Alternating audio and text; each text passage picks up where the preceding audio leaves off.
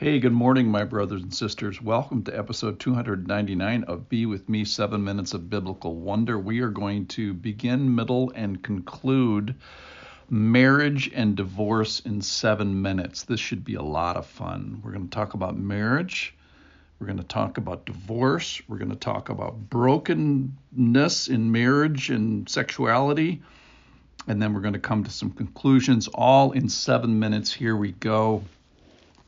First of all, the verse that is inspiring this is Luke chapter 16, verse 18, and here's what it says Everyone who divorces his wife and marries another commits adultery, and he who marries a woman divorced from her husband commits adultery. So let's talk about marriage. God invented it, it's in Genesis chapter 2 verse uh, 24 and a little bit before that. So, who gets to be married? Those willing to give away their rights. That's from 1 Corinthians chapter 7. Uh, it is a institution made by God and uh, joined in by willing partners who are willing to give up their rights, uh, financial and sexual, to the other person. What is marriage? Well, marriage is something that is above our pay grade. It is God instituted. It is um, answering a problem. You know, the why of marriage is that uh, man, it's not good for man to be alone. That's in Genesis chapter 2 as well. So it's an answer to a particular problem, which is this aloneness, that life is better uh, shared in most cases. So when, how, what's the when? What's the timing of marriage? It starts when you want it to, and it ends with uh, death. There's really no expiration a- answer to uh, on a marriage. All right. So another reason why is it's an answer to temptation. It's a provision uh, for the fact that God has made us sexual uh, beings. And then where where does marriage take place? Uh, you know, we we talk about a courthouse or whatever, a marriage license, but really it's a uh, it's an institution instituted by God and before God. All right. So let's talk about divorce, which is what the passage is about here today. Divorce is bad. Divorce is wrong. Divorce is immoral. Divorce is destructive. Destructive. Divorce is expensive, um, and it makes people alone again, and it's prohibited by God and it's prohibited by man. So, where did I get all that? You don't even need to go to the Bible. Just ask a divorced person. I don't know. I know lots of people that have been divorced. Um, many, many, many of my friends and colleagues and spiritual brothers and sisters have been through this this uh, this process called uh, divorce. Not a one of them speaks highly of it. It's a terrible thing. Just ask him. And God agrees. The point here is that people agree with God without even uh, knowing it.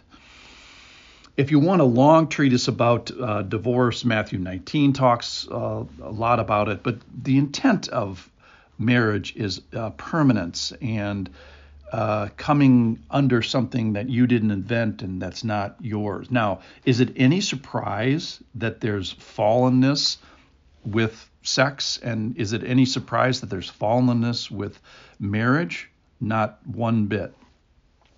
Is it any surprise that some of our sexual engines are broken? Nope. Is it any surprise that some of our sexual engines are misused? Nope. Uh, is it any surprise that our sexual engines are abused? Nope. Well, how about our marriage engines? Is it any surprise that our marriage engines are broken? Nope. Misused? Nope. Abused? Nope. Uh, so the biblical word for the brokenness is is porneia, which is ongoing adultery, prostitution, incest, fornication. Basically, it means taking something that's not uh, yours in the passage today in Luke 16, no exception is made for this uh, particular problem. But in Matthew, uh, slightly in two places in Matthew, divorce is allowed for porneia, for adultery, prostitution, incest, fornication, something in a big uh, morally wrong uh, category. it's allowed but not not uh, required. Okay, so let's go to the uh, let's go to the passage here. So let's say you you are divorced and the passage here says that you marry another. In other words, if you've gone through this and if you've had a, a marriage that uh, started with uh, a rule breaking, with an adultery uh, a problem, is your marriage still valid? Absolutely. In fact, the passage says that everyone divorces his wife and marries another. So it so it's not like you're not married to the second uh, spouse. You are married, and the call is uh, don't commit further sins to uh, break it up.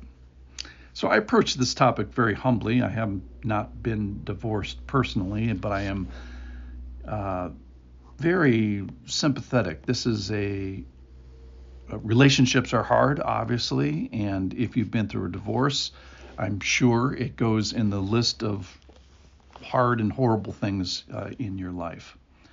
So let me conclude now.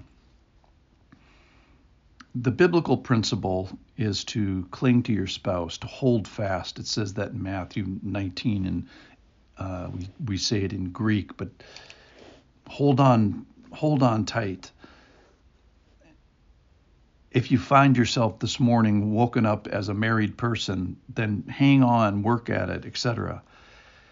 Uh, remember, the Lord cares a lot about this. He created this, He provides this institution for us. Uh, so let's honor the boundaries. Let's let's make this more boundaryified, if I can make up a, a word for it. He's the one that had compassion on our aloneness and wanted to give us a, a helper. And if you have been divorced and maybe started a, a marriage by breaking some rules, don't break any other rules. Uh, be the greatest married person until the day that you die. Honor and revel and enjoy and appreciate, protect your marriage. Know that uh, obviously none of us are perfect and none of us none of us have perfect marriage. So the Bible has lots to, lots to say because the Lord invented it. So let's honor marriage, let's honor the marriage bed, and let's all try to stay married if we are married. Thanks for listening.